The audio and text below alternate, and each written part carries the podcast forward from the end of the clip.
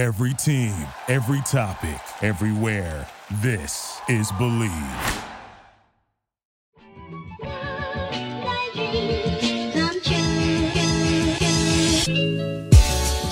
Welcome in to another edition of the JMU Sports News Podcast. I'm Bennett Conlin, joined by Jack Fitzpatrick. Jack, it's a pleasure. Bennett is fantastic. I'm so glad I can hear the sultry tones of your voice and your quarter zip as your earbuds are brushing up against the collar Oh, of your beautiful Under Armour polo. But we're set for a fantastic edition of the JMU Sports News Podcast, recapping the aggressive weekend we had together uh, in Harrisonburg. Then we traveled down, woke up at 5 a.m., hit the road at 6 a.m. to get down to Chapel Hill to watch JMU men's basketball take on the UNC Tar Heels in what was a struggle of a game, but a fantastic weekend nonetheless. But before we get there, we were able to enjoy Three Notch Valley Collab House, taking some delicious beers. And uh, Bennett, you tried the sweet potato casserole. I, tr- I tried it too. We both tried this interesting beer called the sweet potato casserole. I'll let you handle this, Reed. Yeah, I wouldn't say that it tasted like sweet potato, and I've switched. I've switched away from the headphones, so I you. won't be rubbing and won't have any sounds here. It'll just be me and my computer. But I wouldn't say it tasted like sweet potato, but it was it was pretty good. Um, I don't remember exactly the flavors. I know it was really good, but anyway, That chocolatey. It was kind of yeah, chocolatey, a little chocolatey. yeah. but it's a good more one. like a stout, like a Christmas stout almost. Yes. So I would check it out. I would try that if you're in Harrisonburg. Every game day, they also have the five dollar exclusive pour of Duke of Clouds. Uh, I love it there, and I love it there. It's so cozy and nice. It's just like a good feel. The beers are good. They have everything. Like they keep their bathrooms clean. Just everything's nice there. It's just like it makes me happy to go there. No, yeah, they always have a good selection. Like Brothers, I enjoy Brothers, but sometimes it feels like Brothers has like all IPAs on tap. Yeah. Um, I won't mention the other ones because you know how I feel about some of the other breweries in Harrisonburg. But Three Notch is my go-to. It's been my go-to. And is that couch new? I can't remember, but it was it was nice. I didn't remember them having a game console, but I like that. Multiple PS4 Oh, and. Nintendo 64, uh, everything. in 2024, whenever they release the new NCAA video game, just go to Three Notch'd and uh, fire it up. I was really excited for that to come back, come out very soon, but now it's I know. not. But you know what is good? A good thing. Sports betting. Yes, basketball is back, and Bet Online remains your number one source for all of your sports betting needs this season. You'll always find the latest odds, team matchup info, player news, and game trends at Bet Online. And as your continued source for all sports wagering information, Bet Online features live betting, free contests, and giveaways all season long. Always the fastest, and it's always the easiest way to bet on all your favorite sports and events, whether that's NFL, NBA, NHL, MMA, tennis, boxing, even golf. Head to betonline.ag, that's betonline.ag, to join and receive your 50% welcome bonus. So you make a deposit of $100, they'll hit your account with $50 for free. So just make sure to use promo code BLEAV, that's promo code B L E A V, to receive that 50% welcome bonus. Bet online where the game starts. My chair is so creaky. That's amazing. Wow. Um, as your chair is creaking away and is going to make some weird noises throughout this entire podcast, do you want to break it, break it down right into the Georgia State game and what we saw in JMU's epic comeback? Yeah, you like my background? I thought it was pretty homey for this one. I um so we I know we put in our outline we put questions at the end, but I want to I'm going to throw some in here. I'm going to work some of our listener questions in early. So this are- this game- shout out to all. I think the, the listener questions needs a front end shout out though. yes. Every single one of those were 10 out of 10. Probably the best listener questions we've ever had.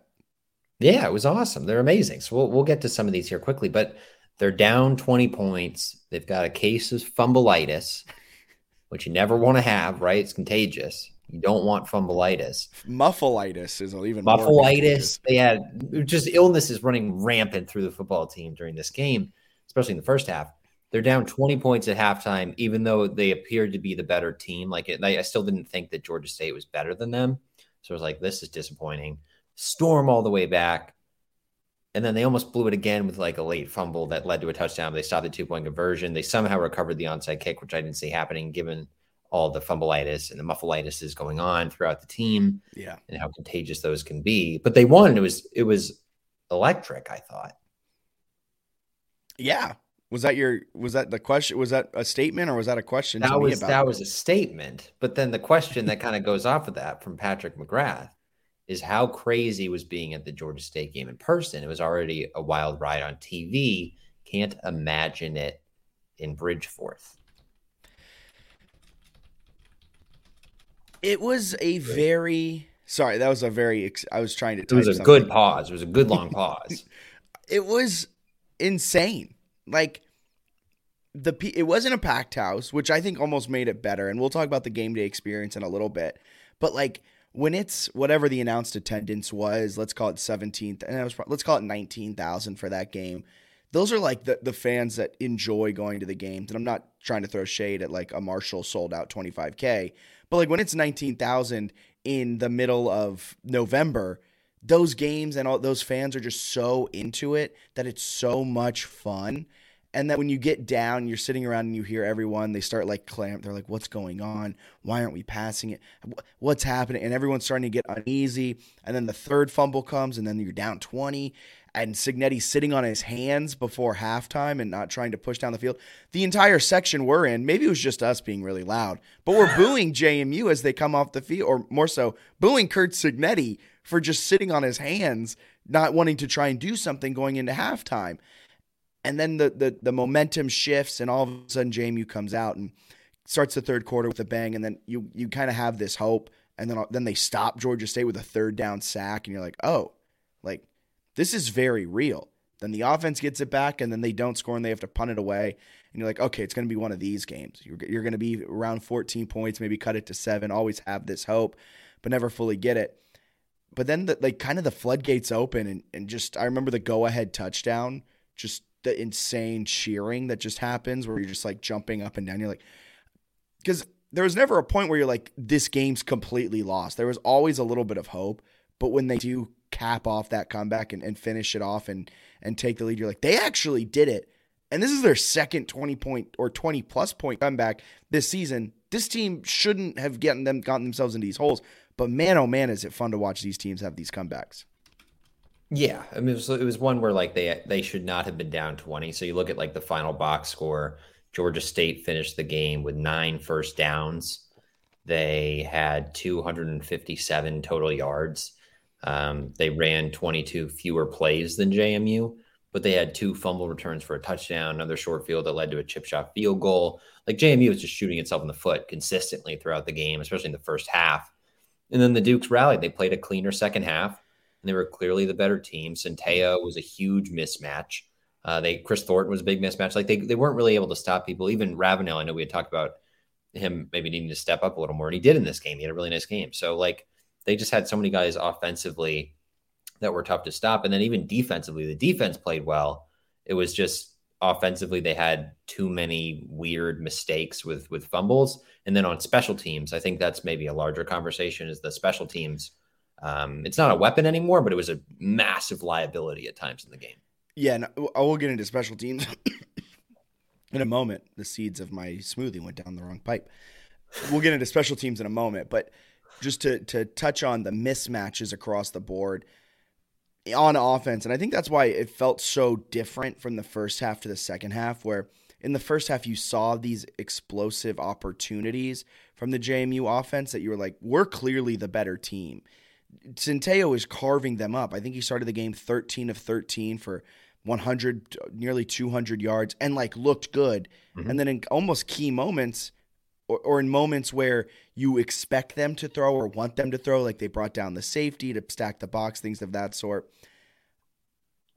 They're running it, and and you just kind of felt like what what is what's going on because they have the you could just run four verts essentially. You could go into your Madden playbook and just call that and and Thornton will probably beat the defensive back each and every time. And it was just a, I kind of lost my train of thought there. You keep going in and out on on your side with video. Um, I don't know what you're doing over there, but it was just a really fun game. and then the defense came up really huge when it needed to. I, am gonna call it a shutout. They pitched a shutout in the second half. Um, they were put into like a nearly impossible Yeah. situation with the fumble, and then all you do do what you need to do. You don't let them score eight points. You hold them to a touchdown. I'm gonna call it a shutout. That defense was out of uh, just otherworldly. Devin Cole's an absurd fumble fumble recovery and forced fumble. I don't know if you can call it a fumble. He like took the ball from Yeah, it was awesome. Grainger, and it was amazing to watch. And it was right when the Dukes needed it. I mean, just complimentary football in every single facet of the game between the offense and the defense. And then special teams, an insane liability. I don't think I've ever. Wa- there were points where Surratt, Surratt, however you pronounce his name, I, I don't like our PA announcer, and we'll get into that a game day experience. Um, j- just like put 11 guys on the line of scrimmage and try to block it. You don't need to have someone back there to try and catch that football. And there was one time where Surratt doesn't even try and catch it, but I think it was Devin Coles, It was Coles, yeah. not even engaged in a block, runs into the ball. Thankfully, he comes away with it. But like, there were so many moments where you're just like, I don't think this special teams can get worse. And they got worse. I think what stood out to me, like like an incredible amount, is is obviously the atmosphere was really fun being there, and and in part of that was sort of the sarcastic cheers and things when when things weren't going well in the second quarter. So at one point, they had muffed however many kicks in a row and had some fumbles, and then when they let a kick go out the back of the end zone, there were a good chunk of fans who threw streamers just that they hadn't muffed a kickoff which wasn't even like punts for some of them, it was kickoffs, which is incredible. Like there's no one breathing down your neck, right? It's just you and the ball. And if you drop it, you've got a few seconds to get it. And they were still struggling with it, which I thought was um, borderline funny. But the, the way the crowd reacted was sorry, go ahead. Just what about the one muff punt where like there is no one around again, and then the Yes. I forgot who re- jumped on it, but like was in slow mo to jump on it, like showed Yes, no like no like let's get it, let's get it. It was just like oh there's the football, let me get just the right way and falls on. But yeah, sorry, No, it's like he positioned his body, like angled it so it'd be a comfortable fall on top of it. And I was like freaking out. But it was it was fun to be in our section and have the fans freaking out, but then also experiencing the comeback. And I think some of it sort of speaks to there was like belief in the stand still, I think, with the fans, like we can come back and win this. We're a really good team. And it's because JMU is a really good team. Like to be able to make that many mistakes. And I know Cignetti talks about the lack of depth, which I think is in a certain way fair. But at the same time, they're really good. Like they Yeah. can shoot themselves in the foot, be down 20 against like a respectable Sun Belt program that's fighting for bowl eligibility and now can't have a, a chance at it. But they're fighting for it. They needed their last two wins, right? And we're in the, down 20 points. And I think everybody still believes that JMU can win the game because they're loaded. Like they're loaded with talent on both sides. It's like in the second half, you're going to have to score, you know, at least 21 points. Yeah. And the defense is going to have to play really, really well. And everyone's like, well, they can because the defensive line's unbelievable. The linebackers are both like power five caliber linebackers. The quarterback is a stud. You go like three to four running backs deep. The offensive line is awesome.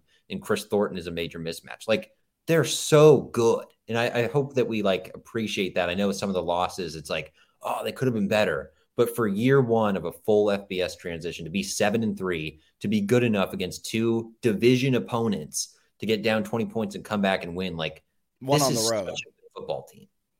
and one of those was on the road in a very hostile Yeah. environment.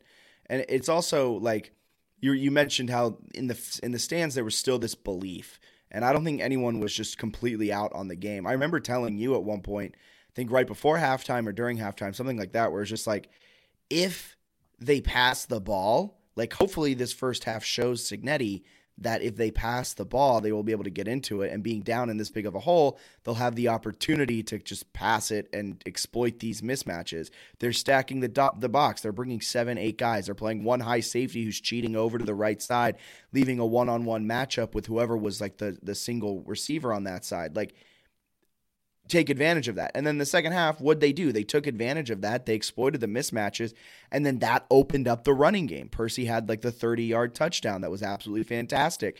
Kaelon Black looked good. Percy, outside of that other touchdown, looked really good. Todd looked good when he ran it, especially on that, what was it, third and 10 QB Yeah. keeper on the RPO where he goes for the first down and picks up 15 yards and ices the game and wins it for him. Like, you run to set up the pass, but sometimes you have to has also have to pass to set up the run. But yeah, this team's really good. I mean, from top to bottom, left to right, the defense is one of the best units in the nation.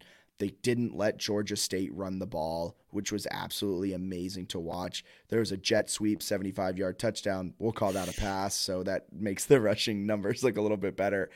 But, like, for the most part, outside of one bad break, which was a Darren Grainger QB rush touchdown that was like a 35 yard touchdown or something like that.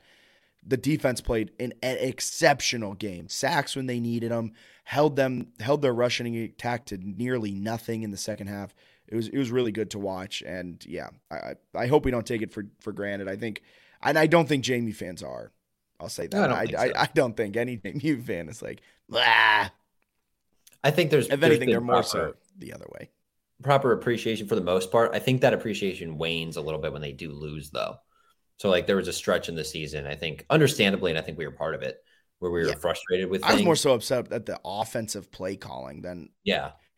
It's just like, man, they're really capable, which is cool. Like you mentioned, the the Percy 36 yard touchdown run came after Chris Thornton made a cool adjustment, but then dropped the what would have been a oh, touchdown pass. th- that was a per- perfectly adjust, not a great pass. Todd Centeio kind of missed them all, but Chris got back to it.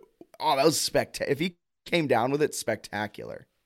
That's what uh, my dad was teasing me today at dinner because he was like, how the two of us were so excited because my dad was also at the game. How we were so excited, and he was like, "He did, he did drop it though. It wasn't a catch." I was like, "That's that's a fair point." So I was like, "What a play!" And it's like an incompletion. but And I think at that point- it's a touchdown, and then the next play is actually a touchdown. It's like, oh my god, what an offense! You know? Yeah, that was also. Were they down at that point, or was that to go? Uh, that's a good question. Let me confirm so that we have that correct. His because I think that- his touchdown run put him up a point. Oh, that put them up a point. Yeah. So okay, because if uh, yeah, I don't know why we were so hype about that Chris Thornton near cat. Probably because we were riding the high of like this comeback that's actually happening, and we're like, whoa! I think some of it too is because when from our angle when the ball was released in the air, I was like, oh, that's gonna miss him by five. I thought it was an interception, honestly. Yeah. Because there's two two DBs there, and I'm like, oh, the second one's going to adjust to this and catch it like a punt. Yeah. So that was that was quite the stretch, though. I mean, I was just really impressed. Like they have a good team. Obviously, they made a ton of mistakes in this game to make it a game. Like they could have won by like thirty, but the fact that they came back and won, I think, was really cool, and um, it, it makes this week, I think, all the more exciting, right? Obviously. Oh, 100%. This week is going to be a blast. Just a real quick recap of some of the uh, statistics. Yeah. You brought them up earlier. They held Darren Grainger to 8 of 15 passing, and he rushed for only 25 yards um, after losing 22 yards because of sacks. Centeio was 21 of 27 after starting 13 of 13, 274, four touchdowns, a long of 62 yards. Terrence Green led the way with uh, 81 yards in receiving. Chris Thornton had four catches, 68 yards. Devin Ravenel, five catches, 35 yards. I mean, overall, there was just a really balanced attack in the second half that was absolutely amazing to watch. Um, but yeah, it's going to bring up a fantastic game against Coastal. But before we get to Coastal, I, I want to get touch on this a little bit um, Yeah. because I know fans were kind of I don't know why I posted like that. Fans were upset at other fans after the Marshall game and throughout the season and for years about not staying for the entirety of the game. And I never really could truly be part of that conversation. The MRD's freshman year, and then I worked for athletic communications for sophomore, junior, and senior year. And so I really never attended games as like a, a student or a fan. And this was my first time doing it. And that Bridgeforth experience is not good. It's not great. It leaves a, a lot to be desired in terms of like very basic stuff that you would like to have go well. Yeah, and I think that juxtaposition to what we saw in ODU, and I'm not saying the ODU game day experience was like A plus, but it was like a solid B, and Yeah. like was good. I didn't have to wait more than five minutes for an alcoholic beverage or a water or food. Um, the only thing I had to wait in line for was the bathroom, and I didn't have to wait in line for the bathroom at Bridgeforth, but like I had to wait an hour in line for a beer or an hour in line for concessions, which you'd have to go to two separate lines to get because you can't buy beer at concessions. On the Godwin side, which where we were, there was only one like there's a snack cart and then like a quote unquote concessions cart, both of which had 30 minute to an hour line. Like the lines are insane. There's not enough places to buy beer. Like I get why people leave, and I get why their people aren't in the yeah. stands when you have a sellout. Like because they're all standing in line to get beer because you only let them do it in two spots. Yeah, they got to find some ways to improve it. And I, I was cracking up too because the next day we went to North Carolina for the men's basketball game, right? So we're we're in the the Dean Smith Center and we're we're getting our food and we get in the line and it's a grab and go. Like you just grab your sandwich and then get to the checkout or whatever. And I was like, do I grab these? Are these are these for me to grab? Where I was like confused that there was like a grab and go because like the day before it was more of like a a wait in line. And you had like, you know, we got in early. There was like, yeah, there was like nobody there when we got in. It was still like four people there somehow had their hands on like my high chocolate as I got it. And I was like, that doesn't seem efficient.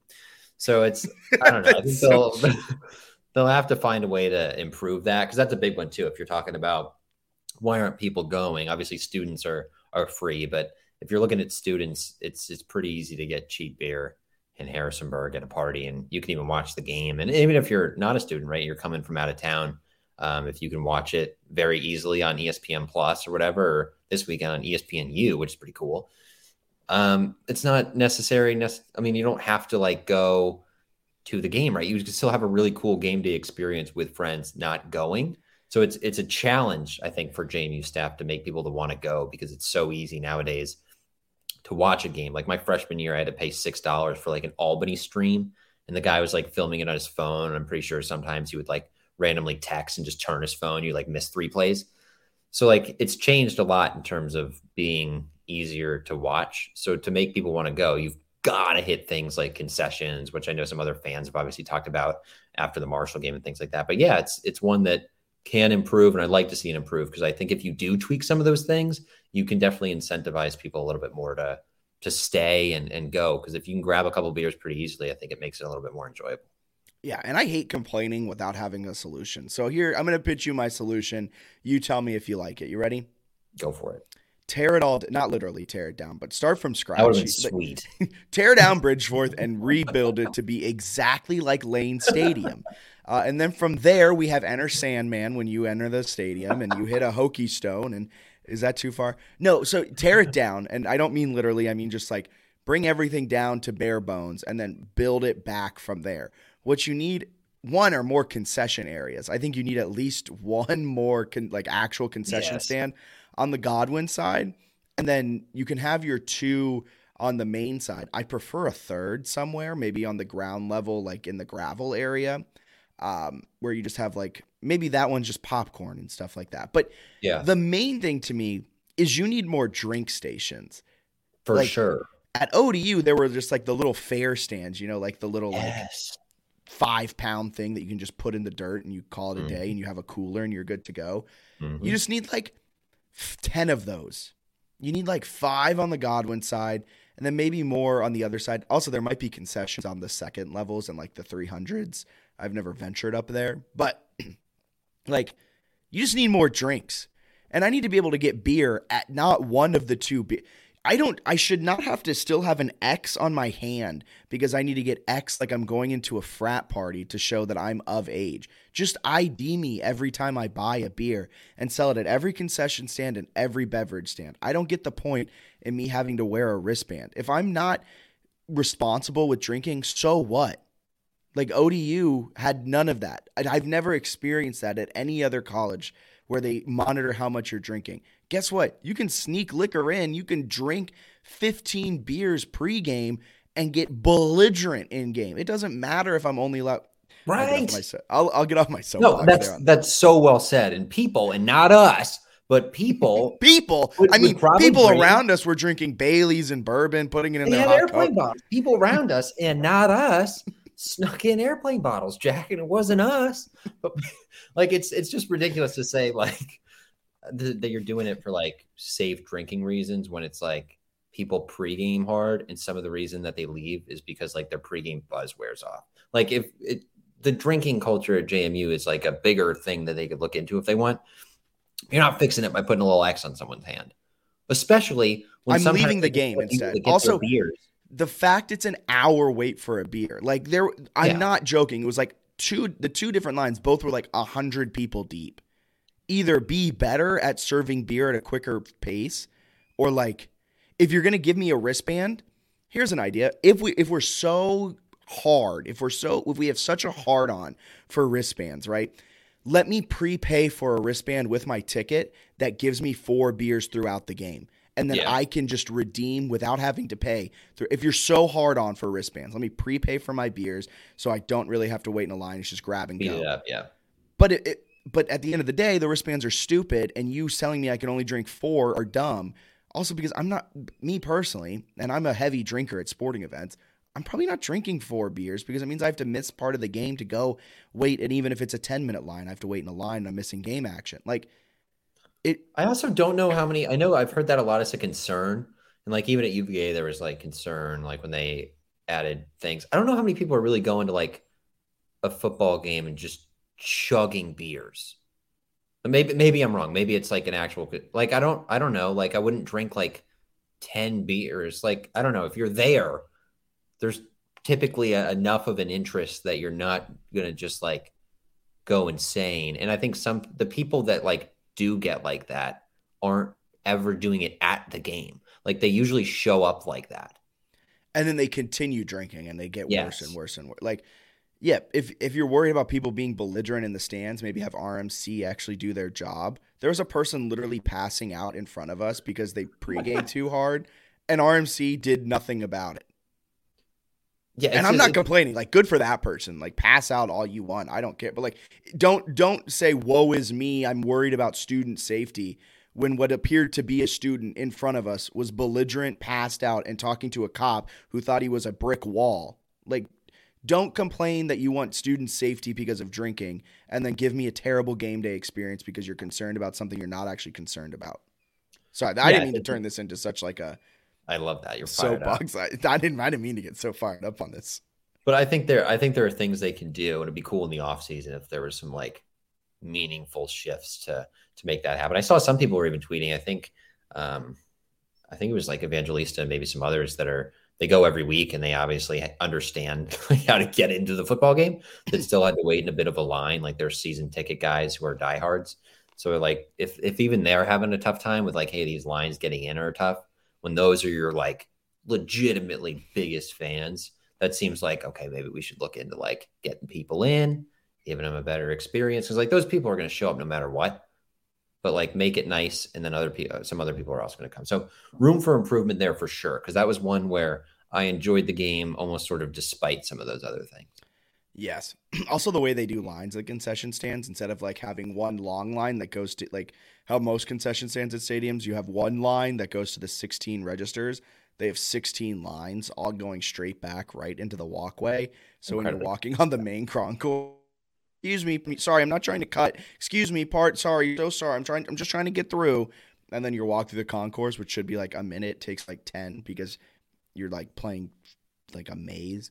Um, Yeah. Also, last part on this: play music during the ta- ooh, play music during the coin toss or something, or or do something where I'm not listening to silence for two minutes pregame, and then also. I lied. This is the last thing.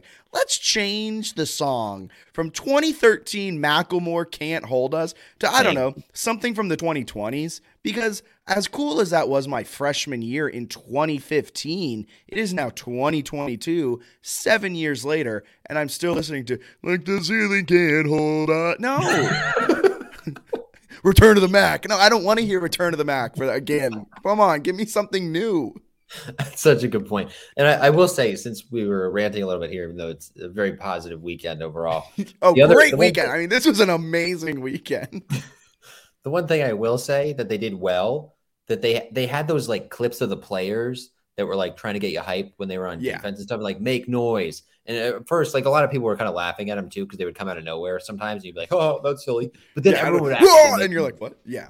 people would actually make those were like good reminders that like hey this play matters and especially as like the comeback was building and they Yeah. would play them more often it was a great way to get people like going because especially even when you're not like a and JMU doesn't really have like a diehard fan base quite like you know Ohio State or Penn State or whatever where it's kind of built in that like we should make noise in the second half of an important conference game. there are certainly times where you can kind of get locked in. I know at some JMU games there have been people who are like, "Why are you standing in front of me? I want to be sitting the whole game." There, there know were what I mean? Like- of that, of this like game, that kind of stuff where how are you standing it's like because this is like a, what football fans do sometimes so like to have them doing that where it's like an excuse that like hey they're asking us to make sound and it's not it doesn't seem just like you doing it i think is actually sneaky important to like getting the crowd up That's a fantastic point. Also, another really good thing that the game did was the pregame video, the hype video, like yeah before they ran through the tunnel. 10 out of 10. If you haven't experienced it, get down to Coastal for that or get down to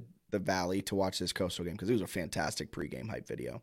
yeah don't go to coastal games in bridgeport that'd be tough Yeah, don't go to don't, don't, don't, don't go to Conway, South Carolina for that game.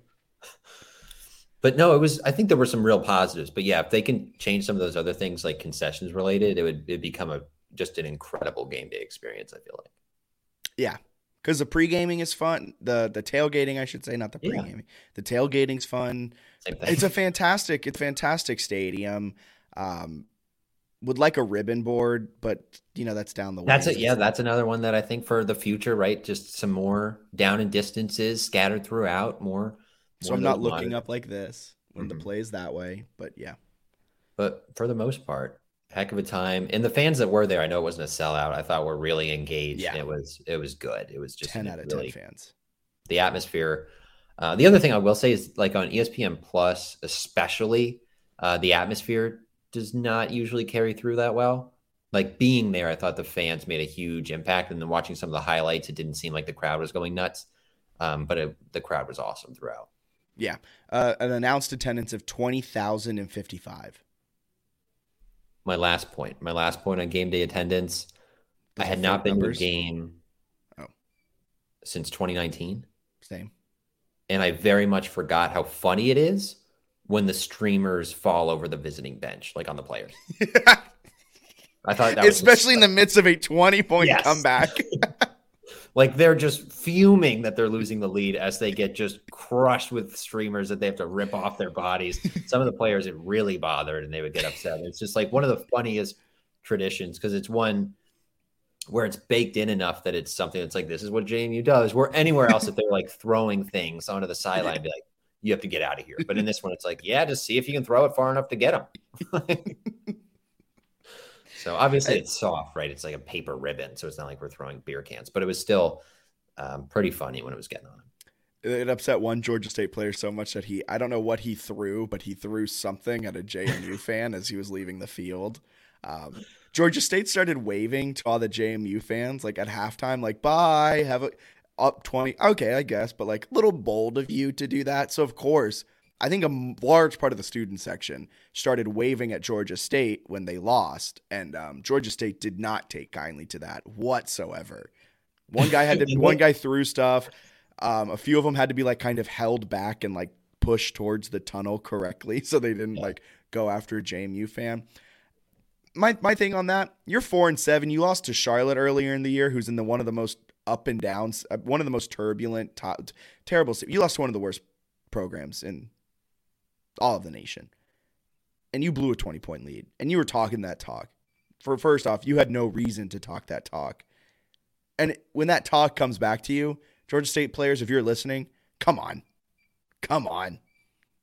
It was it was pretty funny because they yeah at halftime they were pretty darn confident as the game sort of switched and the streamers were hitting them. It was obviously a different tone. Well, moving on from Georgia State, it's time for the um, Sunbelt East title game, de facto title game, as number 23 Coastal Carolina comes into Bridgeforth. ESPNU Saturday at noon. It's going to be what looks like to be a pretty solid game. Coastal, though, will be without starting quarterback and one of the best players in all of the Sun Sunbelt, Grayson McCall. What are your expectations to see out of the Chanticleers this uh, this Saturday? They're still good. Like even without McCall, they're obviously not as good. The thing that that I guess gets to me is I thought they were frauds, like for sure. And then every week they just sort of find ways to win. And it's like, you know what? I think Jamey Chadwell's a pretty good coach. Like I think Grayson McCall's a freakishly good quarterback. And obviously they're without him, but they're just like a good program under Chadwell. And it's hard to to fault them much. They're just they win a lot of games. They've won a lot of games the last three years If they beat JMU, it's their third consecutive 10 win season. Even if they don't, they'll have another chance in the Sun Belt title. And if they don't get that one, they'll have another chance in a bowl game. So the odds are sort of, you know, in their, in favor, their favor, I think. so they've they've got some chances, um, even though they might be underdog. Well, they are underdogs against JMU, pretty significant, and under. I would assume they'll be underdogs in the Sun Belt title because the West at the top is is sneaky impressive. So interested to see how that all plays out, but um, they're good. Yeah, I'm pulling up some stats to try and figure out to j- try and put into terms how good uh, this team is when they had Grayson McCall. They're a little different without Grayson McCall. And Of course, that's going to happen. You see, I mean, you you see what happens when JMU's without um, what's his name, Todd Centeio. I'm really bad at doing two things at once. By the way, um, who's that? Who's that guy for us who throws it around a little bit? Uh, you know, you know him that that one guy.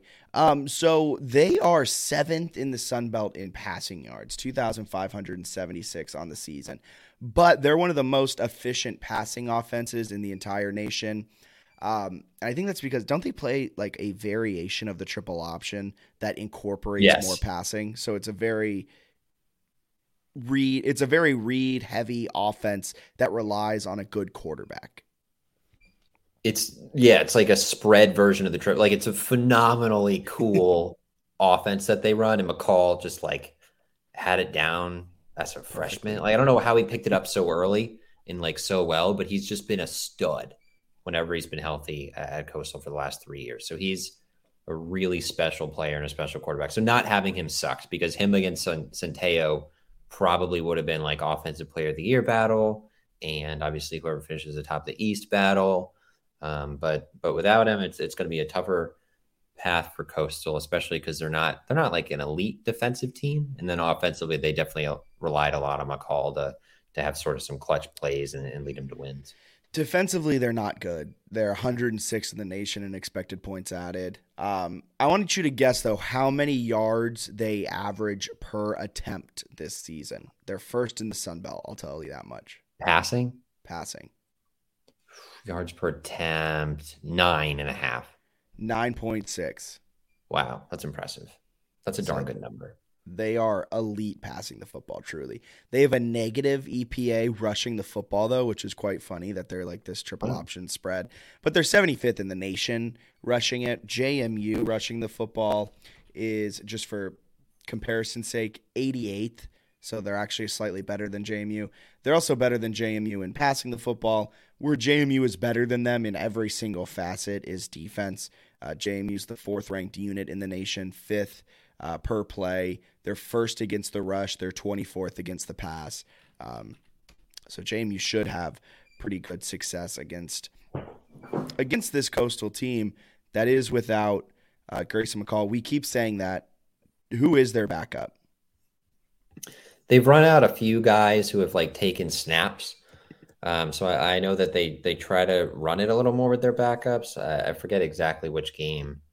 I think yeah. So he's only played in one game because the the UVA game was canceled. Um, they had I think Guest was the guy who had the majority of their throws, but then Bryce Carpenter.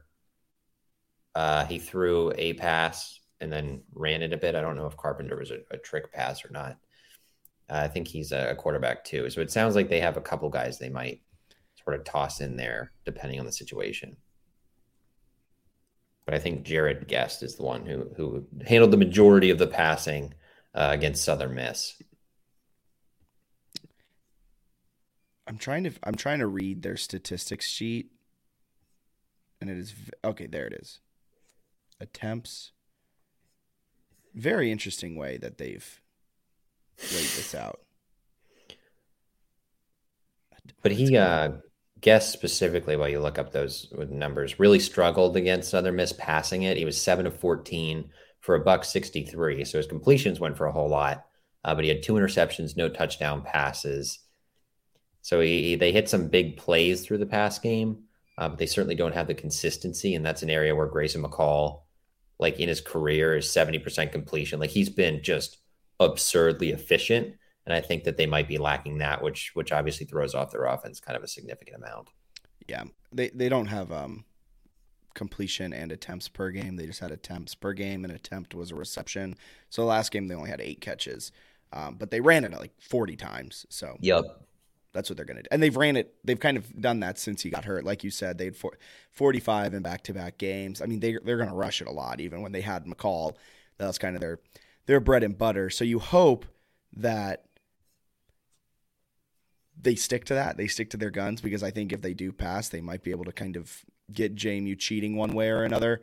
Uh, but it'll be a, really fun game. I'm really excited for it. I am I am too though. Very bummed Grayson McCall won't be playing because I think Coastal wins the game if Grayson McCall plays. I I don't think they win if he doesn't play because I think this game. Correct me if I'm wrong. Do you think this game means more for JMU? I think it means a lot more for JMU, but I also think it still means something for Coastal. Um, the fact that they would finish alone atop the East, I think, is still valuable. I think within the program, they still believe they have a chance to get the New Year's Six Bowl. Yeah, which I don't think is is probably accurate, but I if think they are probably. Yeah. I think they're telling themselves like, "Hey, we can win this one, and then we would win the Sun Belt title." And obviously, those would be two of like their biggest, if not the the best wins they have all year. If you have JMU and then what it's probably South Troy. Alabama. I think it's Troy, right, with the one because they beat South Alabama. They did beat South Alabama. Win. I think so. But I, I think they actually benefit more from South Alabama if Troy gets upset because South yeah, Alabama's metrics. South Alabama is one of the best teams in the. In They're the best team in the conference. You're right, but I think it'll it'll. thank you for like, thank you for letting me have that. Yeah, I, I think they're the Troy owns whoever it is. Head. Troy owns either of those teams. I think Troy and JMU are better than whatever wins they have right now, right? So they yes. could make the case. The issue is JMU and Troy are also outside like the college football playoffs top 25. So even if they might have them at 29 in their minds, the playoff committee is weird about like top 25 wins and and all that nonsense. So I think it's going to be a tough path for them to actually get there. And then when you're a 14 point dog, that also doesn't help. So I, I but to answer your question, JMU is going to claim the East title if they win. It's their last game of the season against a team that's been like at the top of the Sun Belt in the last couple of years. So yeah, I think JMU is like, wow, this is massive for us. And Coastal's like, sucks we don't have McCall. And they're in the Sun Belt title regardless of what happens here. And realistically, they're not going to go to a New Year's Six. So I think internally they'll probably say it's really important. I think their fans are probably still excited for it. But at the same time, I think there's probably a natural tendency to be like, hey, we're already in the Sun Belt championship game. I saw some coastal fans, I forgot what tweet it was somewhere, where they're tweeting about we can't let JMU win this because then they won't shut up about them being the Sun Belt East champions for the entire offseason. And I so chuckled true. to myself and I was like, yeah, you're you're right. You're not wrong. We will not that will that will be our calling card. Um, now it's time for the Three Notch'd preview. Reiterate some of the stuff we've already gone over, but overall, Coastal Carolina comes to Harrisonburg for the de facto Sun Belt East title game. Coastal will play the winner of the West Division, Troy or South Alabama, regardless of the outcome of this game. But it's a big game for the Dukes as they look to win, quote unquote, win the Sun Belt East their first year in the Sun Belt. And it's going to be a game that pits the spread triple option of Coastal Carolina against the best rush unit in the entire nation.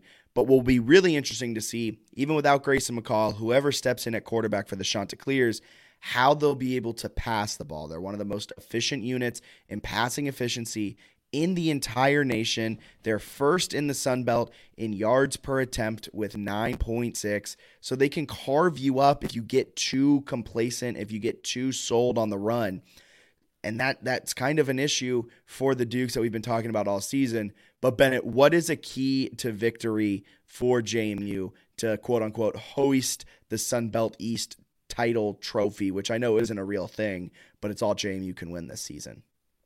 I think without McCall for Coastal, JMU's biggest thing is going to have to be avoiding those ridiculous mistakes that they actually have kind of a weird tendency to make in East games, right? Within the East Division, where App State, they had that weird meltdown that they rallied from. Georgia State, first half meltdown that they kind of rally from. And they, they've had some others, right? Georgia Southern was a ton of turnovers. Otherwise, they probably win that game. Marshall, they struggled a lot. Obviously, Centeio wasn't there, so that kind of explains that one. But other than Old Dominion, they've had some kind of sneaky, sloppy performances against the Eastern Division And it'd be nice to see them come out and play a clean one. Because if they do, I think they have a better team than Coastal without Grayson McCall. So there's some advantageous matchups. You just have to show up and avoid those mistakes. Love it. What's your prediction? Oh, I put it in the newsletter, which will go out Wednesday morning. I think I had JMU in a blowout. I think I said 38 to 14. Wow. I think without McCall, they're going to be able to shut down the offense a lot. And I do think they're going to have one of those those clean games that have been so hard to find during East play. I think JMU wins 38 30. That would be fun to watch. I would sign up for that. Mainly because I think JMU will have some mistakes. There's nothing that tells me they shouldn't. Fair enough. That wraps up the oh, football part. Hold on. I want to get into the questions here because some of them make sense for this spot. Oh, what what a beautiful what what a what a co-host. Yeah, you know me. We got it from our our friends who work in sports, so they're like I would say the questions are like borderline too good to even be on the podcast. They're very inside baseball, and I love them very much. Very so, uh, inside baseball. We'll start with Dom, and then we'll go into Harry. So Dom says, "How big of a deal is potentially winning the East on Saturday? Do we celebrate as if we won a title, or is any significance just taken away because of ineligibility this season?" Very good question. What do you think? Yeah, I think you pull a Jacksonville State. Did you see what Jacksonville State did? No. Since they're ineligible because they're in the process of the transition, uh-huh. they won their con- the Atlantic Sun, the A Sun. Is that what they're in? Yes, so. They created their own fake trophy, brought it to the game, and when they won, declared themselves the champions of the conference. It is the A Sun. That's amazing. So, so I think JMU should do the same thing. I think they should have a fake trophy made up and ready to hoist. And I know this isn't an actual tr- like if you win the East, you don't get a trophy, but like JMU should treat this as a bowl game. JMU should treat this as winning the entire conference. JMU should treat this like winning the freaking Super Bowl because I mean it's just an awesome accomplishment and you shouldn't let it just wash by the wayside as like nothingness, which I know Dom's not saying, but I think maybe don't go as crazy as UCF did. Um, because that angered a lot of people and it made UCF like a villain for like a weird three year, four year stretch. And some people still hate UCF for what they did when they went undefeated. But I think you completely lean into it and and you celebrate as if you won the East. You celebrate as if you won the title and you really live it up this offseason and use you use it as a recruiting pitch. Yep. I think that that kind of goes into my answer too with Harry's question next, which is in the same breath, how does JMU handle the branding on social? Does it get edgy and jab at not being allowed to be champs? How does JMU capture this ultra impressive entrance to FBS to thrill its fans and create enough interaction so it's on timelines outside of the Duke's social bubble? Which I think is a very good question. Yeah, I think. Are you? Do you want to take this one first, and then I'll dive into, it, or do you want to go first? I'll I'll do a quick answer. Sure. I'll I'll say I think that they should lean into it and kind of going back to, to Dom's thing where it's talking about the significance taken away. It is less significant, right? Because normally if you win this, you would play in the Sun Belt title. So the fact that they can't play in it, it's less significant. I think they should treat it like it's almost more significant. Like first year, this is the team that can't even play in it because of the you know FBS transition rules. To win it after having you know some of the the things that are hard to go through with the transition in terms of scholarships and all that stuff, yeah, act like you've won. Like piss off the other fans, lean into it. I don't know if JMU will get edgy from the social just because of like the department, but I think they they could get into it and they could be kind of edgy with it and not go like you said, not go um, you know use full UCF so to speak. But they should be excited about this because it's a huge deal and they should put it out there in a way that people know about it. Right? You want the group of five writers from the Athletic and and people of the Washington Post and other local media to be like, hey, this is pretty cool and yeah. and tweeting about it and, and letting people know who JMU is. Because in the bubble, we know they have a really good team. Outside of that, I think they've probably gotten some quick attention from people for the top 25 ranking and then maybe um, sort of gone out of people's minds after that. Yeah, I think JMU social should really hype it up, um, really lean into it, really go into we won the Sun Belt and really play that whole thing up and talk about it from that perspective. Maybe this is then also getting way too much inside baseball, but the edgy and jabbiness of it, I don't think should necessarily come from the James branding itself. Like That's fair. I don't think JMU football should be tweeting, "Let us in, let us in." Like you know that meme of Eric Andre. Shit. I don't think you should necessarily tweet that, but I think you should let Coach Cignetti and the players have a little bit more freedom in their post game press conferences. Where if the questions posed, "What do you guys think about not like you guys just won this game?" Assuming they win, you guys just won this game, like, and you're not going to be eligible for a bowl this season. Like, what does that mean to you guys? Let the players kind of out and be like, I think it's kind of bullshit that the uh, that college football won't like that NCAA doesn't let us do this. Like we we showed that we're capable. Like if we're capable, we should be given the opportunity. So I think the edgy and jabbiness should be taken up by the people, by Coach Cignetti. If if he wants to do that on his Twitter, if Todd Centeio wants to do that on his Twitter, do that in your post game, do it when you're going out to media. I think the athletic communications department should let them be a little bit more open and be a little bit more free reign. I don't think that necessarily needs to come out from the JMU. Yeah. Fo- I don't think they need to make great make graphics that are like let us in, we deserve a spot, like the true rightful champions. But if they make a, a graphic that says Sunbelt East champions, by all means, play into that. Have fun with that.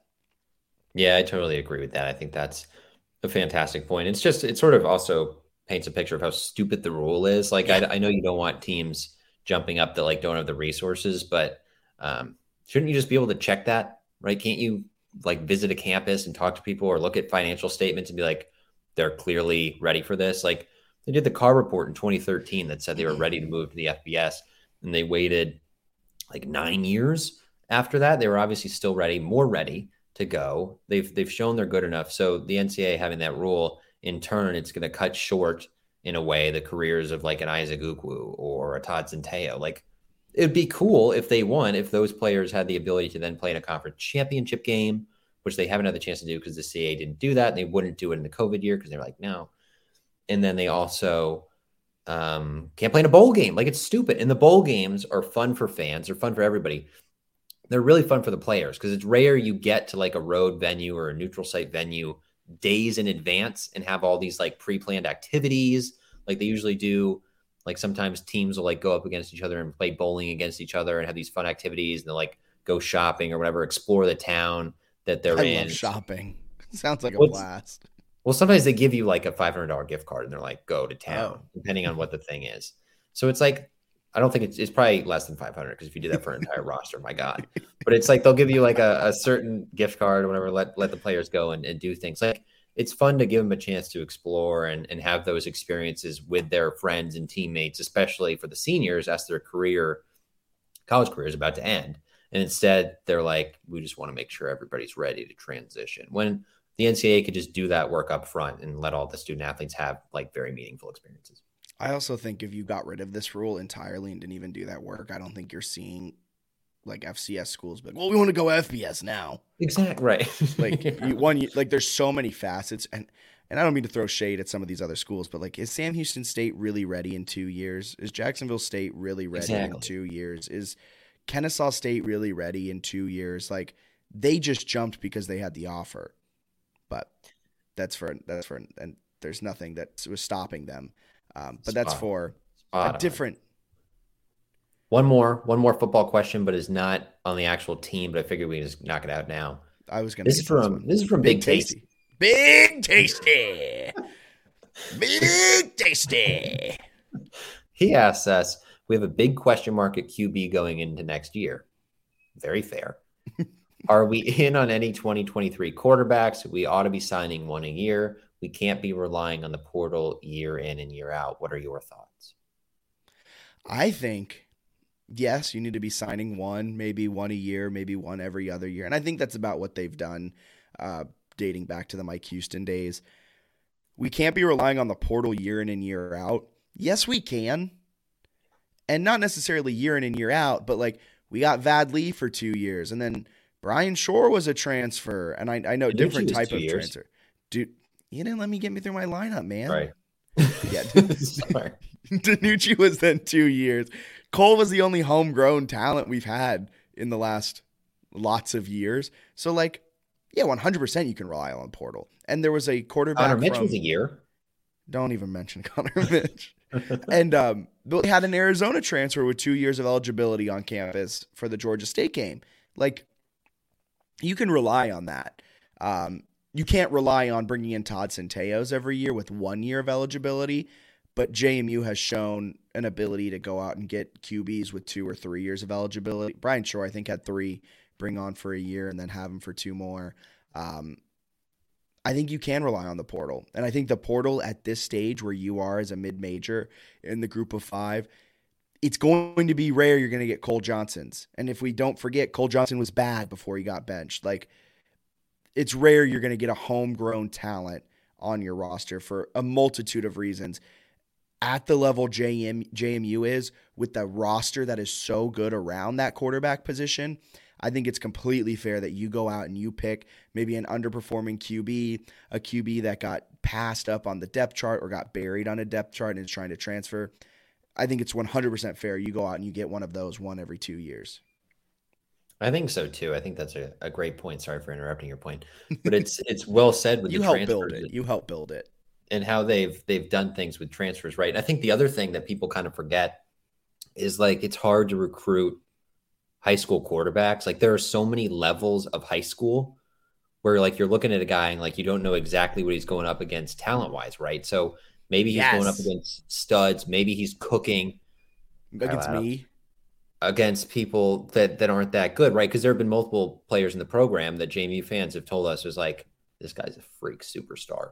And then they're gone like two years later because it turned out they they weren't a freak superstar and they were beating up on kids who weren't that good probably or they had really good teammates around them when you get someone in the portal, so like Jordan McCloud was the Arizona transfer on campus, played two years at South Florida, and then he's he was at Arizona for like a year and a half, but he still has two years of eligibility left. That's a pretty good amount of tape.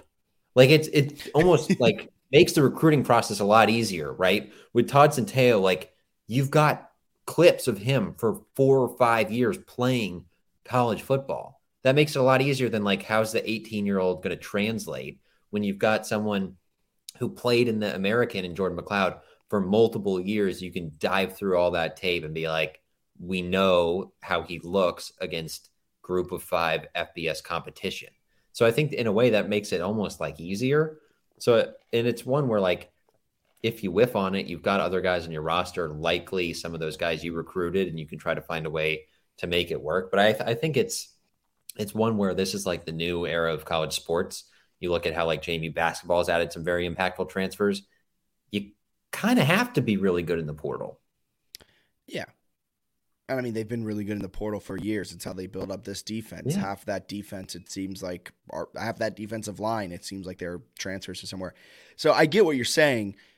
Of course, we'd love to have Billy Atkins be the next best thing. Alonzo Barnett then to step in behind him after spending two years. But also, if you recruit a good high school QB and he doesn't get the start in year one or even year two. Like this isn't the old years, and I sound like an old man saying this, but it's not like five, six, seven years ago where you bring in a, a, a recruit, you redshirt him his freshman year, his redshirt freshman year, he sits behind someone. Redshirt sophomore year, he's in the QB battle. If he loses, he loses. And then you have his last two years, his junior and senior year, redshirt years. Like by that time that he's getting to his redshirt junior year, he's transferred.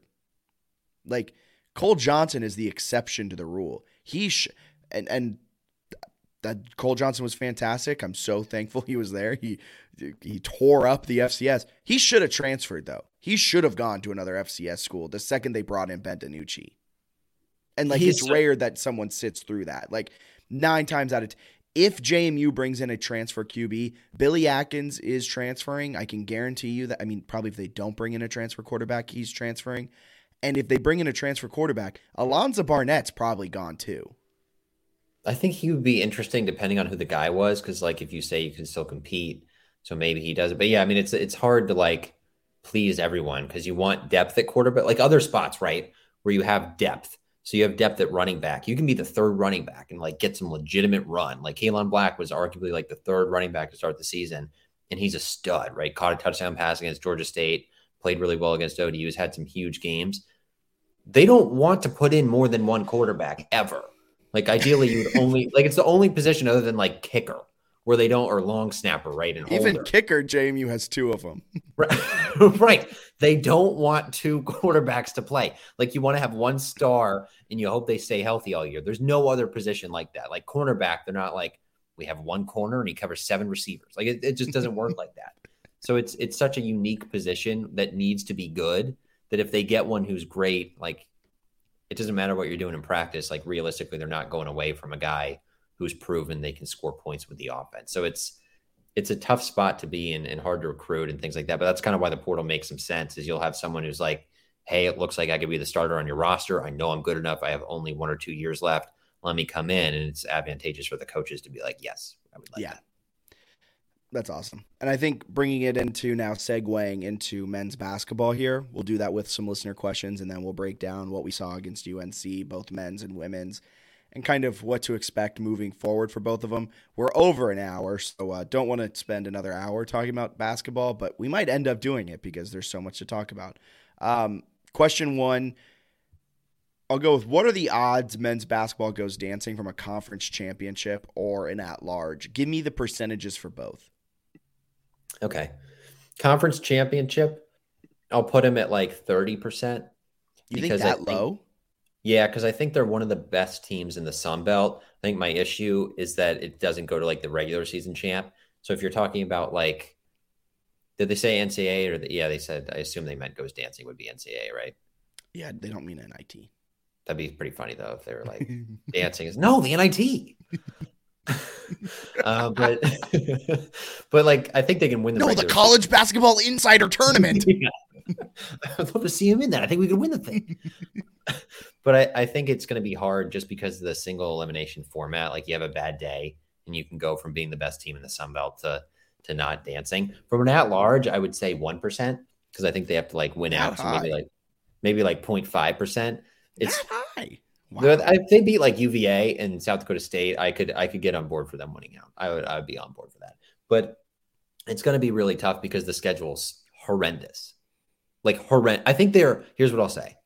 I think if they were in the A10, they would be good enough to put themselves like on the fringe of the bubble. They'd be the next four out. I could see them being something like that, or even like a little outside that. But like you could be in February and you could convince yourself they win like six straight A10 games that something special is going to happen. I could see them doing that. But like, I can't emphasize enough how much the schedule sucks. They play three non D1 opponents, That's sickening. and that right there takes them out of any at large conversation. Like it's they're playing three less games than every other team that's that's vying for an at large bid, and because of that, it's going to make us think that their stats are better than they are. They were averaging 105 points going into the UNC game. They're not that good of an offense. They're not that good of a shooting offense. Like they're good. They're Sunbelt great, but they're not beat UNC. They're not at large. When you're comparing them against VCU, against Richmond, against other A10 fringe bubble teams, Dayton's, um, they compete with them, but like they're not jumping over them into the at large conversation at this stage. Because they don't have any game on here. Like I'm, I'm looking They don't have a quad one game. They don't. They they're one. Yes. Quad, they have two. Yes. Well, excuse me. Excuse me. They do have quad one games. They have two quad one games in UA at UVA and at UNC. But like they don't have any legit winnable quad one games or even quad two games. Ex- Right. So, like looking at KenPom right now, the best wins they have available would be Virginia, highly unlikely, South Dakota State, which is 127 in KenPom, Likely. and then Marshall's in the same ballpark at 124. And I think Marshall is highly inflated. They have a loss to Queens, but they had a couple of like blowouts and a good preseason ranking. But like, I don't know if they're the 124th best team in college basketball. Like, there's you can't have a resume like you said at the end of the year missing three opportunities because they played non D1s, which just don't count for the committee, and then not having a good win.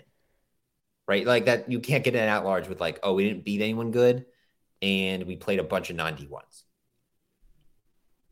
Just it just doesn't work like that. So no at large.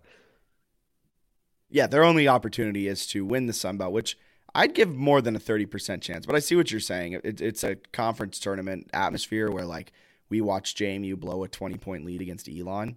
Um, so anything can happen. Um, his other question, and this brings us into what we saw against UNC Yeah. Strickland comes and Iheanacho gets back, or is he going to be a consistent point? Is he going to be is he going to be getting consistent minutes?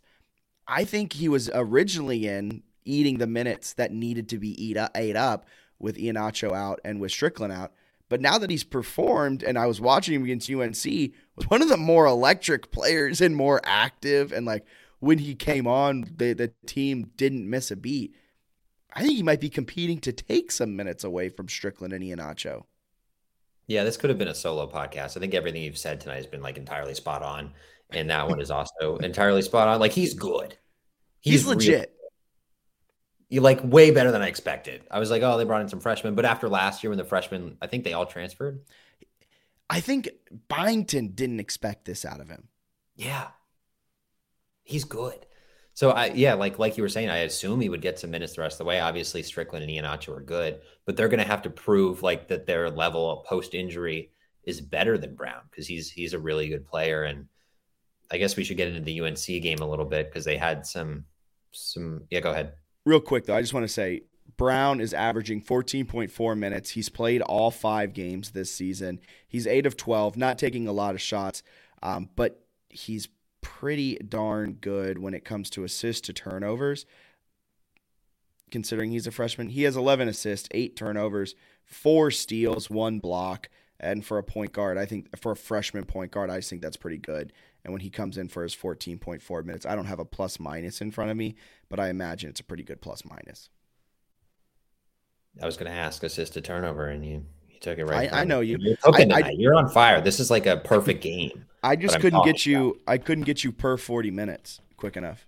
That's okay. He's he's good. I'm excited about. I'm really excited about the entire roster. I think the UNC thing that we have to talk about, obviously, some of the what ifs, but I've also I've decided that with this team, and I want you to correct me if this is, if you think this is bad logic for me to take mentally the rest of the year.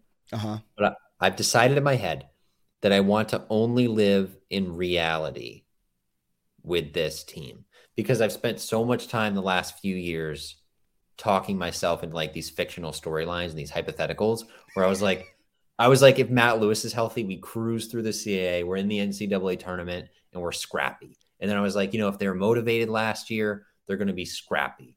And I've decided that I'm I'm just not going to do what ifs. I'm not going to talk about if they'd hit their threes against North Carolina and they could have won.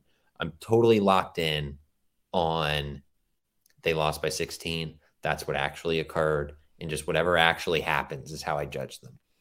You mean you don't want to sit there and be like, well, if they made all of their field goals, or if if if Vado and and Freidel combined to shoot just make half of what they should. No, well, I if they had, if they I, had, they could have been so close. I I think you're right, and I get what you're saying. I also think you need to take it with a little bit of like excitedness too. Where like, yeah, they lost that game, they struggled, they didn't look like at times the moment looked too big for them. There were points during their comeback, their like mini run comeback in the second half. Byington wanted them to play a full court press, but the Dean Smith Center got into their heads. They looked up at the banners and they said, Oh my God, we're playing here. As Byington's yelling on the sideline, get back, get back, press, press. And they're all running like they're not here. Oh, we just scored a point. We're only down single digits to Armando Bacot and RJ Davis. Like, like they're running back. And and so that, that gets off my larger point. They struggled. They looked they looked bad at times, but they also looked good. And there were moments where you're sitting there like, well, yeah, if they did hit their shots, they're if like they play an average game, they're in that game. I don't think they win, even if Vado and Freidel like actually score what their averages are or shoot what their averages are. But I think it's fair to kind of take a little bit from both of those cups. They lost, and they're not going to be a UNC caliber team this year. But also, they play in the Sun Belt, one of the worst men's basketball conferences in the nation. And they look like at times, over the course of those 40 minutes, they could at least compete with the Tar Heels, which makes me think they'll be able to compete with the Thundering Herd. So I think you got to take a little bit of both. I think that's fair. I would also say, I'd like to say, I saw some fans in the JMU men's basketball mentions uh, kind of ragging on Noah Freidel. Those people can F off. He's a very good shooter. He's going to have a good season. He had the worst game of his career and he was upset during the game. Like he knew it was a bad game. You don't have to go on Twitter and be like, well, I didn't do it. He knows he did not show up. He went oh over 11. He was like slapping the floor after misses. He knows. And then the other thing that people were like, you know, Vado went out there and he went three of 17. And that's, it's like, We know who he is. We signed up for it. That's who he is. He's going to have games where it's like, oh my God, he's not making anything. And he's going to have other games where it's like, this man literally can't miss a shot. He's very streaky. It is what it is. He's you got to live with it. Yeah, 100%. I said he's Caleb Love. yes, he's our Caleb Love. Like when he's on, he is really fun to watch. And also with Freidel, like you probably didn't see this on the broadcast, but like Hubert Davis knows the scouting report. JMU, I think JMU fans and like not all of them, some of them are really smart, but I think some JMU fans genuinely think, well, we're JMU. They have no advanced stats on us. We're, who are we? like they don't know who we are. No, they have tape. They know who exactly. They know the scouting report. They see coming in. Oh, this Noah Freidel kid. He's a forty percent shooter on his career from deep. Let's make life living hell for him. They put Leaky Black, one of the best ACC defenders, on him. And every time Freidel would run a baseline, it was never a clear shot. It was always elbows into him, running through people, running around people. So not only is he getting some of his shots were wide open, but they contested them earlier in the possession, if you know what I mean. Like they made him tired when he got there. He's out of breath when he's catching and shooting. And other times, he's contested by Leaky Black, who's not giving him a moment of separation, and he has to give it up right away. It's you have okay, so you have post players, right? Who are just on both sides going at it. Like I know that Bacot got a 2020 game. It was not for a lack of physicality from JMU. Like they were attacking the man. They were um assaulting him at times. You could hear the slaps when he would get the ball and then, and you're like, oh my god! And you, where's the foul? And we're like, we're right there with you. Where's the foul yeah. on that?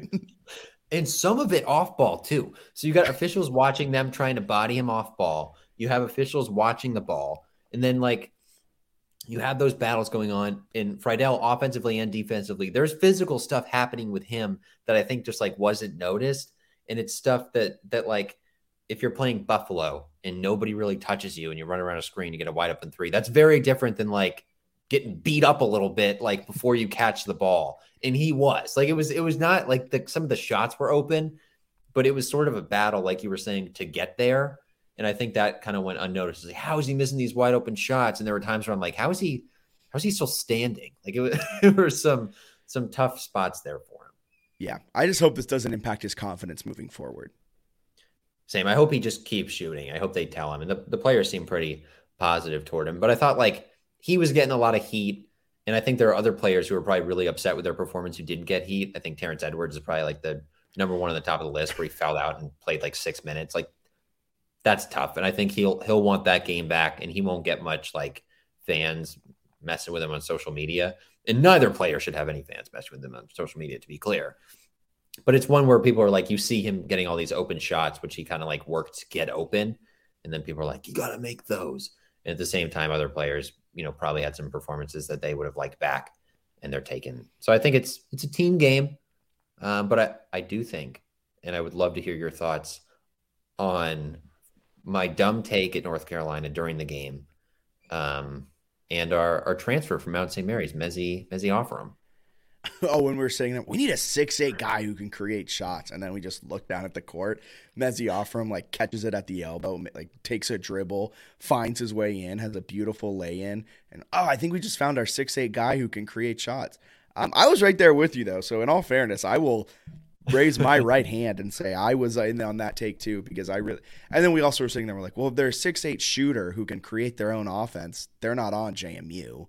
They're on UNC, and their name's Caleb Love. Their name's Armand Bacot. Their name's not a player on JMU. Uh, but I'm really excited for Mezie Offurum and what he's going to do in Sunbelt play because what he was able to do against UNC when they like kept feeding him the ball there, he was going at Bacot. He was getting his shots to go down. Um, and I think he's the most consistent big man that they have who can put the ball on the court and dribble it in the paint because Amadi's yes. athletic as as anything. You give Amadi the ball and don't let him dribble it, he's going to slam it home. But if he has to dribble it, there's some issues that come. Um, but his his style of play will do really well in the Sun Belt. His style of play will do really well for the rest of the season, except against UVA. Sule is a really good big body who's a defensive anchor who can get you a few points here and there and be solid. Offurum's one of the only big men that you can rely on getting the ball and he can create a little bit of space, do a little bit of movement, and lay it in and be consistent at that. Um, I think he's going to be really good. I think he's going to be one of the focal points of the offense if they ever want to kind of build from the inside out. Agreed. Agreed. I also think um, I know Sule. I don't think Sule's gotten a ton of of this from fans really, but I know some there may be a little bit of frustration with him missing some some close ones and some stuff in the paint. He's shooting uh, 46% from two this year. Last year he was at 58.7. I think that's one that like is just a really small sample size, and some of those are going to start going down. So I, I, think there's more in the post than I was giving him credit for, like while we were watching the game. Because yeah, I was like, they got some athletic bigs, but they just can't score. And then you see like seven pivots from Offurum and a fadeaway like hook shot, and it's like maybe I should watch a little closer. Like he's a very good player, and they've got some guys who can score. I think Morrison and Freidel are going to bounce back pretty significantly, and I'm excited for the rest of the season. I think it's it's going to be a really fun team to watch. I'm kind of significantly bummed that the Sun Belt is not an exciting basketball conference because like if this team was in the A10, I would be more excited for this basketball season than I would have been for the football season, which has been incredible. Do you remember my hot take during conference realignment? I liked your hot take. Yeah, please share it again. I'd rather have been in the A10 and stay in the CAA than go to the Sun Belt. No, no I'm not. Basketball would have yeah, been so fun. Like I love the Sun Belt. This has been a fun, fun, fun, fun, fun football season. Uh, but me personally, I just love college basketball and playing in one of the best mid-major conferences and reigniting rivalries with VCU and uh, Richmond. And what if ODU came over to the A10, something weird like that, which they wouldn't have because they would have just stayed in the Conference USA or gone to Sun Belt. I get that. Um, I thought that could have been fun, but Sun Belt it is. Yay! We get to play Southern Miss. Yeah. One more thing from this game. It's very fun to go to a high level basketball environment. Yeah. Like just so much fun. Like the at the beginning of the game when all the like student section linked arms and they were swaying back and forth and there was swag a light surf. show. That's called swag surfing, Bennett. Swag surfing, yes. There was a um a light show. There was an incredible hype video. There was like a legit pregame announcement. Like it was just like wow. And and then like every media timeout, they'd have videos. It'd be like 47 first round draft picks, seven national championships, and you're like, are they doing this to like scare the opponents? Because it's working. I'm 54 first team All Americans. All right, I get it. You guys are good. I get it. We have none of any of these. I get it. They, they did say Carolina family a little too much, though. They're like, Carolina family, time to stand up. It was like, just uh, tell uh, him to stand up. I'm sick of the family nonsense. I'm sick of that guy sitting behind us. Let the white boys shoot it. Let the white boys shoot it. I we just wanted fans. You got into a heated scuffle with a seven year old girl. For the listeners, this seven year old girl, and I have nothing against seven year olds of any type, but this seven year old girl and I got into it a little bit. The second she sat down, she notices my purple, not Bennett's purple, by the way, just my purple turns around, glares at me, and goes, oh, "Boo!" And I'm like, "All right, that's weird. Like her parents will get her in check, I guess, and figure that out." Nope. For the rest of the game, every time I'd be like, "Yes," I'd feel her glare, and I'd hear her just go, "Boo!" All right. It was it was something. And the the final point that we can't move on without making for those that watched the entire game, UNC throws an alley oop in the last 30 seconds. J up up 16 to go like up 18. JMU throws it back down. I think Offurum dunk to cut it down to 16 again. UNC fans started booing. that was embarrassing. I thought I've lost a lot of respect for their fan base after that. Honestly, yeah, uh, uh, it's kind of st- you, you started it.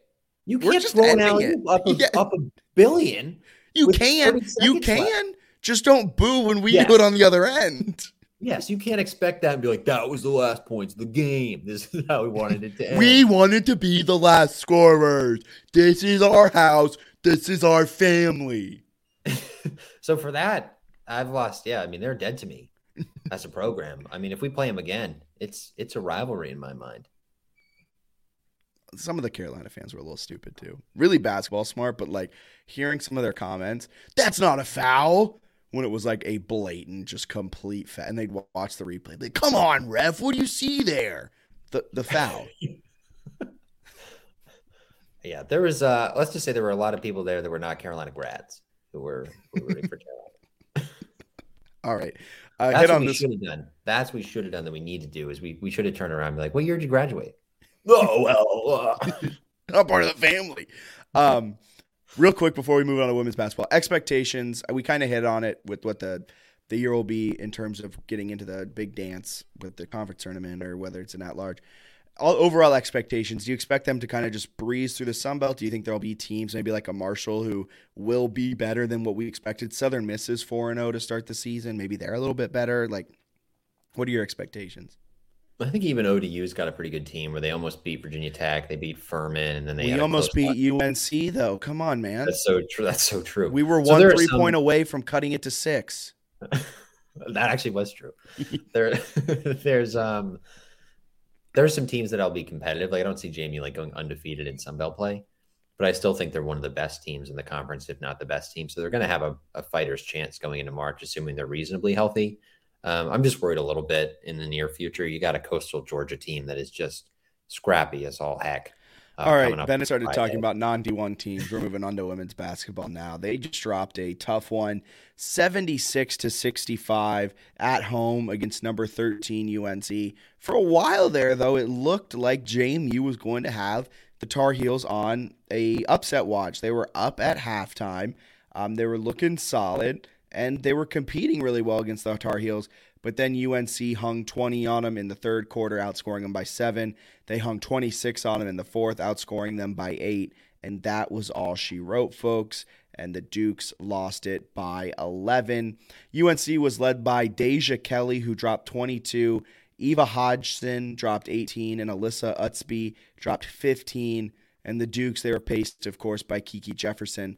Peyton McDaniel, though, is killer. Dropped 17, 6 of 13 of shooting. And Hazel, uh, tough 4 of 11 from the floor, was the only other Duke in double figures. And those were the only three Dukes that really did anything. I will give Hazel some props because she had to play point guard because Caroline Germond was out with injury. Had three steals, three assists, turned it over five times, but she, she I feel like she hung in there reasonably given the circumstances. O'Regan seemed pretty pleased with it, even though she missed, she missed some shots. So I'll, I'll give her some props there. I think the the biggest concern is that you have Kiki, uh, Peyton McDaniel, and then Hazel, and they go out and they score 58 of your 65. I mean, like somebody else has to give you something. And Claire Neff goes 0 of 8. Yeah, 0 of 8 from three. That's kind of hard to swallow because the rest of the team was uh, 10 of 21 from three. So like you you've got to knock some more of those down and and get some performances there. I think Claire will probably come around, but obviously they've got the Texas transfer who will become eligible at some point in December. Uh, Germond, the starting point guard, wasn't out, so there's some stuff there that I think you can look at and be like, all right, especially a halftime lead. So I'm I'm way more excited about them maybe than I was after the main loss, but it's also one where like Kiki's a stud, like she's so good, she's a star Yeah. performer.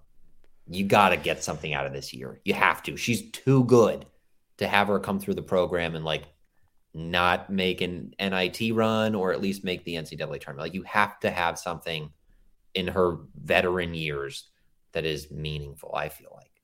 Yeah, it seems like my last little takeaway on this game, and you mentioned it, is that they just need more from their role players. You have a really great one-two punch in Kiki Jefferson and Peyton McDaniel, but then you have no one else. You're I, I can't pronounce your name, Kozlova. Mhm. Kozlova is 0 for 4 from inside the arc, and I assume those are all like paint lay-ins or like layup attempts.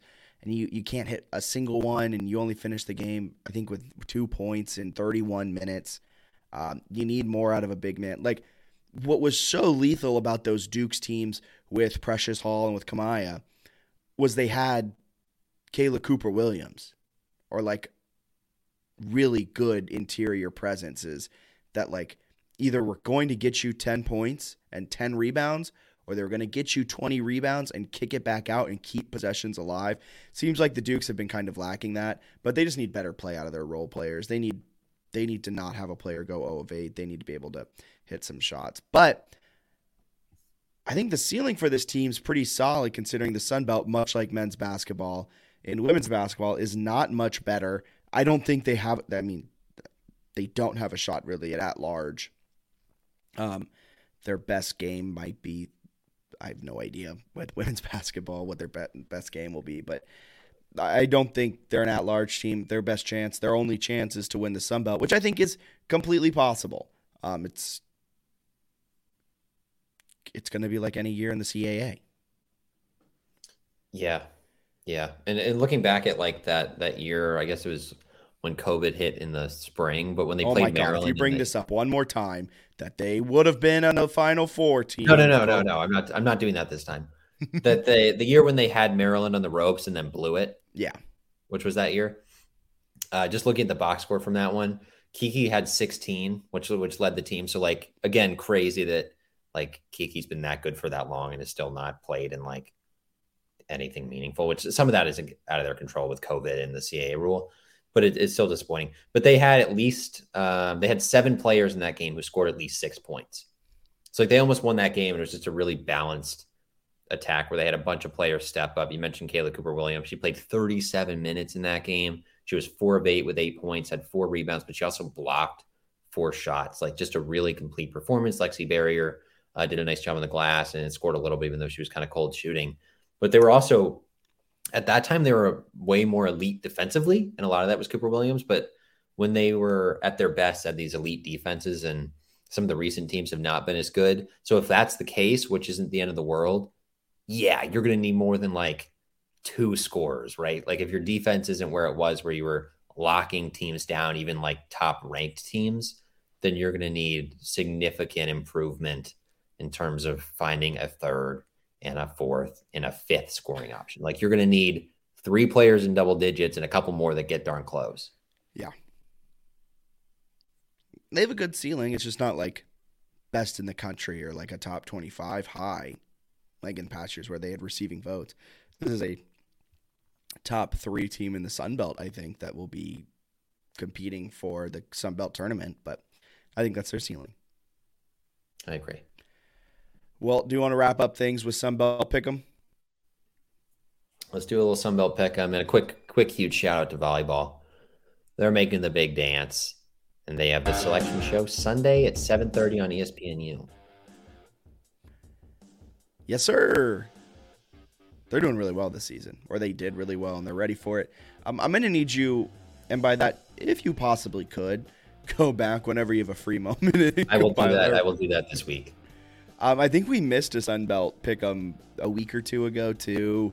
Um, so we haven't been on top of it this season. It's not the same as our CAA weekly pick 'em, but it's. You ready for this? Oh yeah. South Alabama is a 16 point home favor against ODU this Saturday. Who do you got? South Alabama, and I kind of hope Troy gets upset because once you meant mentioned that, it just made me sad because I forgot that South Alabama was still like kind of in the mix for the West, and they're definitely the best team in the entire conference. So I hope they they get a shot. I'm on South Alabama too. I've been on my boys since the jump. Thought they were going to pull off that upset against UCLA, but alas. Georgia State at Marshall. Georgia State out of bowl contention after their loss on Saturday against the Dukes. Marshall, they're seven and four, four and three in Sun Belt. They are bowl eligible and they are six point favorites. Over under is set at forty five. Who do you got? That's an interesting one. I think Marshall. They sort of. I think they won three of their last four. They seem like they're trending in the right direction. So I'll say yeah. Marshall finds a way to win defensively. I think Marshall too. Um, Georgia State, I think, might be a little bit defeated, a little bit kind of just the wind let out of their sails for that cliche after what happened in Harrisonburg. Marshall's the best defensive unit in the entire Sun Belt. Eh, maybe not, maybe not better than JMU, but they're up there. Um, so I think Marshall just shuts down Darren Grainger and company, and they win that one with ease. Troy at Arkansas State. Troy is a 13 and a half point road favorite. You said you wanted the upset. Are you going to pick it here? I am. I'm going to say Arkansas State wins this game. This is a pick solely out of what I hope occurs. Troy realistically is going to win this game and be Coastal and then be the Sun Belt champion. But South Alabama is the best team in the Sun Belt. So let's go with Arkansas State. it sucks because Troy is a hail mary away from being seven and zero in Sun Belt. That's play, true. Also, that is and also this true. game being like not meaningful at all. Um, I have Troy winning this one for that exact reason. They are a hail mary away from being seven and zero in Sun Belt play. They are a hail mary away from being ten and one, probably in the top twenty-five, and being the favorite of the Sun Belt to get to the New Year's Six. An App State season has crumbled away terribly, and that is just a terrible loss when you look back on it. Troy is kicking themselves for losing that game. Troy wins. Southern Miss, UL Monroe. Southern Miss, your boys, what happened? Five and six, three and four in Sunbelt. They are three point favorites though against UL Monroe. You never want to blame officiating for four conference losses, But you're going to? but I'm going to. I think in this case, and I didn't watch the games, officiating played a huge role in their losses. I'll say they'll win this one, and they get bowl eligible, and the sort of the country bands together to watch them play in their bowl game and realizes this is one Probably like the probably like the O'Reilly Auto Parts Car Care Bowl or something like yeah, that. I'd like to see them in that. I think they would represent well in that. Um, I'm on Southern Miss too, just because I think they're a better team than UL Monroe.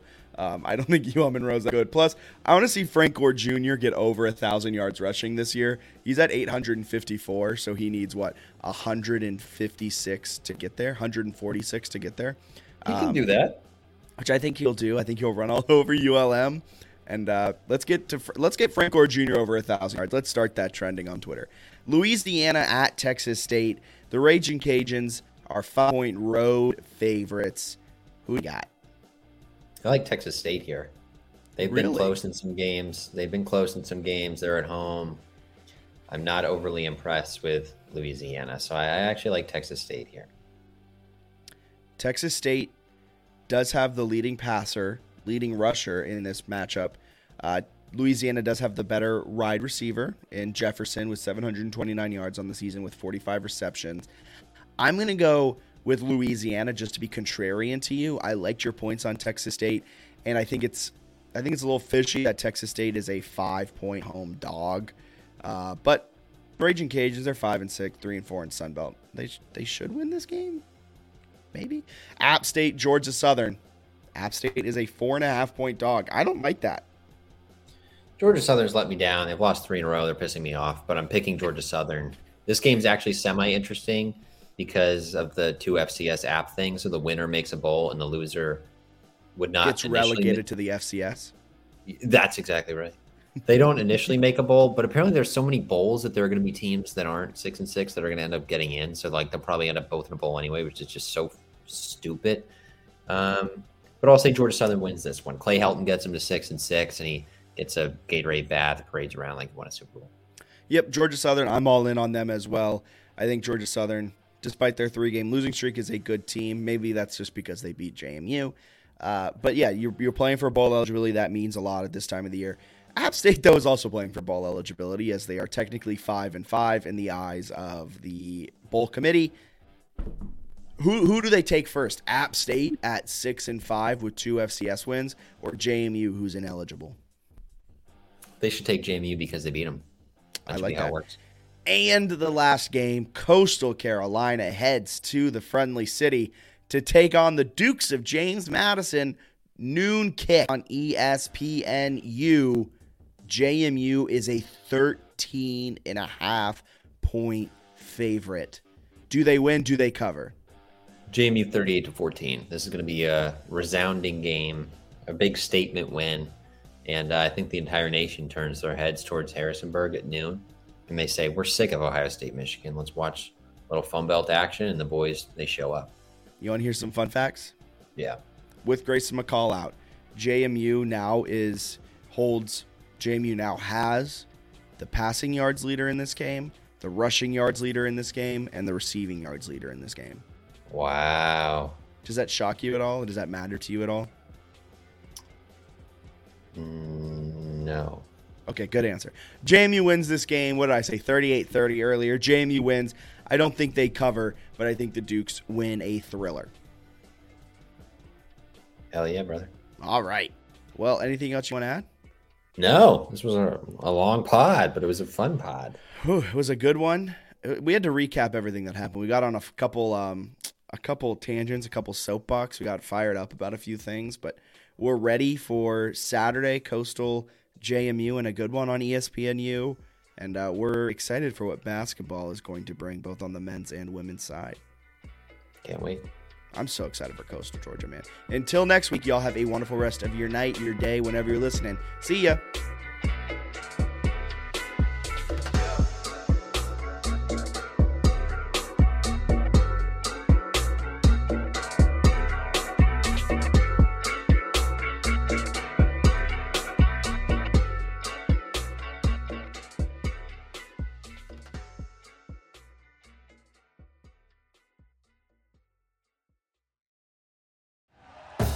Thank you for listening to Bleav. You can show support to your host by subscribing to the show and giving us a five star rating on your preferred platform.